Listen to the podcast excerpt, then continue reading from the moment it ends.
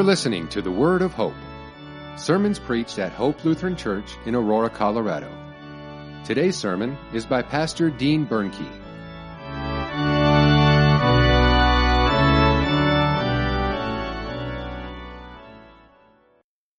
Grace, mercy, and peace from God our Father, Lord and Savior Jesus Christ. Amen.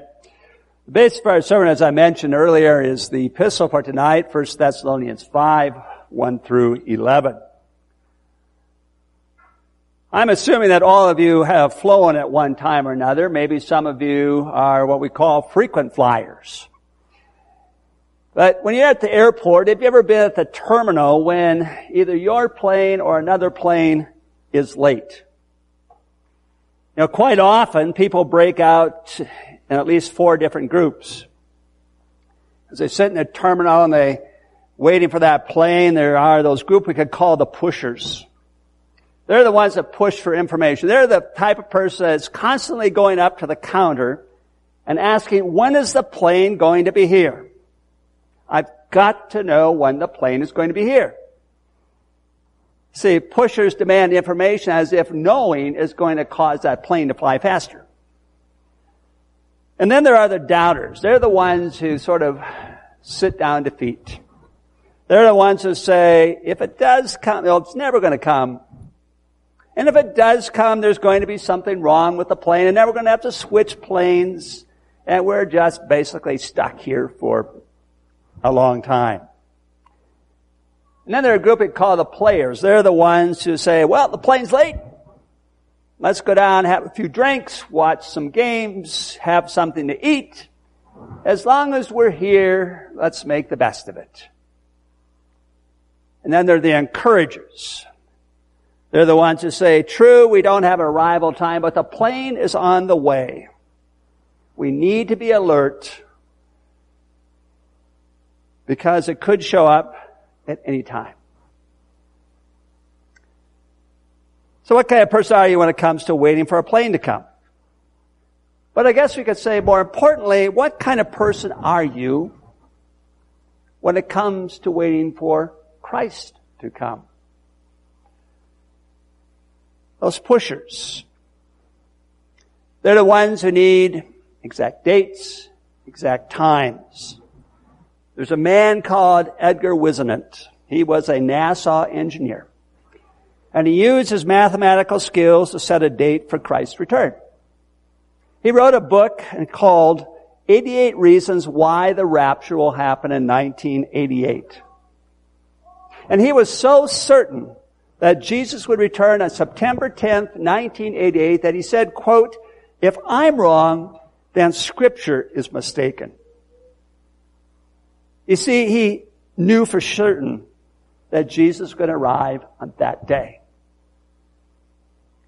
But if you were looking at Mark 13 tonight, and there Jesus says that the angels don't know and Jesus himself doesn't know, but interestingly enough, Edgar Whisenant did know.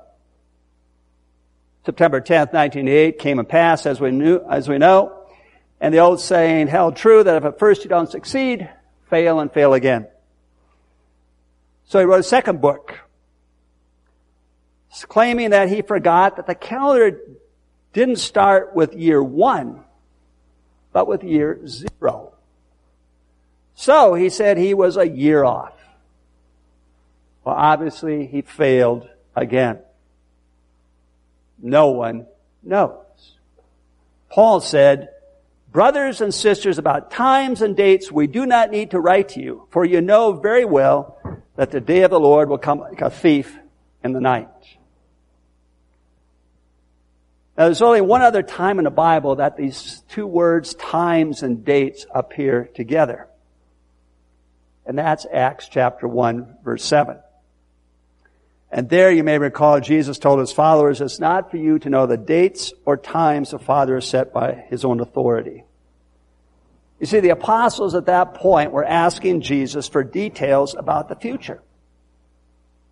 And Jesus made it clear that the duration between his first coming and his second coming are hidden from view. And Paul also said, the Lord will come like a thief in the night. And there's not a whole lot of times I think that we describe Jesus as a thief. But Paul, you know, isn't the only person to describe Jesus' return in that way. In fact, Jesus himself uses that picture of a thief coming at night and catching many unawares. If you look at Luke chapter 12. And twice in the book of Revelation, we read, I will come like a thief. So how does a thief come? Well, he comes unexpectedly, right? He comes when we are unaware. A thief doesn't call ahead, so to speak, and tell us, ask if we're be gone so he can break into our house. And when you look at Jesus or call him, speak of him as a thief, isn't that quite contrary to some of the pictures we have of him in the Gospels? The more flattering images of Jesus, the ones that, you know, we're more familiar with. Those images like a shepherd who lovingly cares for his sheep, a parent who is always ready to welcome back a straying child, a compassionate healer, someone who's always ready to forgive, one who calms the storms and brings peace to troubled lives, as the one who stands at the door and knocks. Those are more familiar images of Christ, aren't they? But a thief? That's not the usual way we portray Jesus. How many stained glass windows or paintings have you seen with Jesus climbing through an open window on a dark night, looking over his shoulder to see if anyone is, notices what he's up to? A thief is a criminal.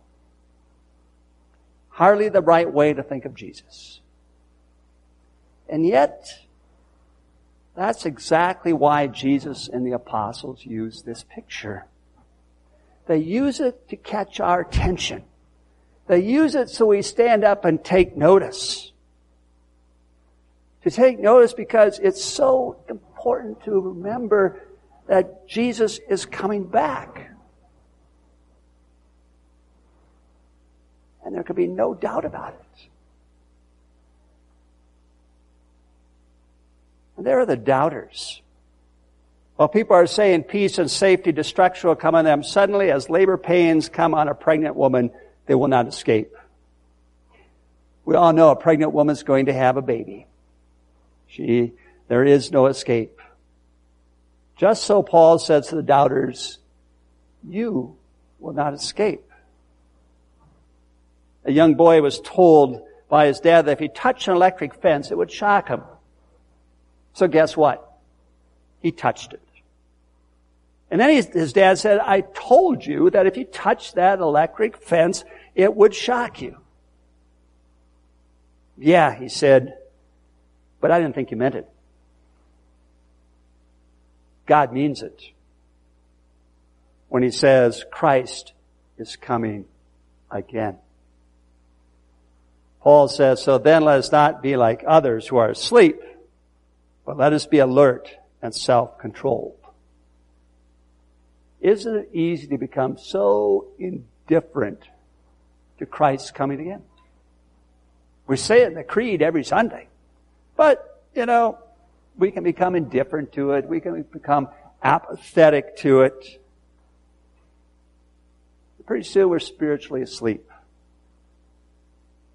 We need is a divine wake up call. And then there are the players. Those, Paul says, those who get drunk, get drunk at night. See, the reality is, unless Christ comes again, we're all going to die. Statistically, we're told that two people die every second. More than 6,000 die every hour. More than 150,000 die each day. And more than 57 million die each year players deny that fact. They think they will never die. They ignore the biblical warnings that Christ is coming again. So they have a great time. For them, life is a party. Eat, drink, and be merry. And don't worry about it. And then there are the encouragers. Paul says, But since we belong to the day, let us be self-controlled, putting on faith and love as a breastplate, the hope of salvation as a helmet. For God did not appoint us to suffer wrath, but to receive salvation through our Lord Jesus Christ. He died for us so that whether we are awake or asleep, we may live together with Him. Therefore, encourage one another and build up each other, just as in fact you are doing. Like Ephesians, Paul here uses armor imagery. And Paul shows us what's essential for our day of the Lord preparedness kit. Paul says nothing here about canned food, about purified water, about a generator or a gun. Instead, he says we're to put on faith, love, and hope. That same triad he spoke of in chapter 1 of 1 Thessalonians. And in 1 Corinthians 13, Paul says that when life is boiled down to its absolute essentials, these three remain. Faith, hope, and love. Living this way encourages others. It gives them hope for Christ's return. There was a man by the name of Carl McCunn who moved to Alaska in the late 70s. Moved there, he got himself a job, made friends, and then he planned this grand adventure. You see, he planned a five month photography expedition into the Alaskan wild. He checked the details, prepared for everything he would need. In March of 81, he was dropped into a remote place near the Coleen River, 70 miles northeast of Fort Yukon. He had two rifles, a shotgun, 1,400 pounds of supplies, 500 rolls of film. And so he began his adventure completely unaware of a little overlooked detail that would cost him his life. You see, Carl had made no arrangements for anyone to pick him up. In August of that year, he wrote in his diary a statement, an understatement the size of Mount McKinley. He said, I think I should have used more foresight about arranging my departure. In November of 1981, he was out of food, strength, and hope. Isolated with no one to rescue him, trapped with no exit plan, he died in the Alaskan wilderness. You see, every trip comes to an end. And so will ours. Encouragers want people to have an exit strategy. And so they say their loved ones, their family members, their friends, their coworkers, anyone who listen, we don't have an arrival time. But we know that Jesus is on his way. He won't let us down. So don't be afraid. Be alert because he could come at any time. And when he comes, he will take us home. Amen.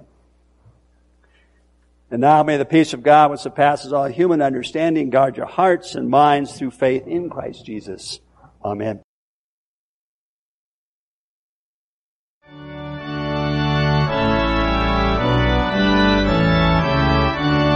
Thank you for listening to the Word of Hope. We hope your time with us was filled with joy and peace in hearing the Lord's Word. If you have questions or would like more information about Hope Lutheran Church, please visit our website at www.hopeaurora.org. Send an email to office at hopeaurora.org or call us at 303 364 7416. This has been the Word of Hope.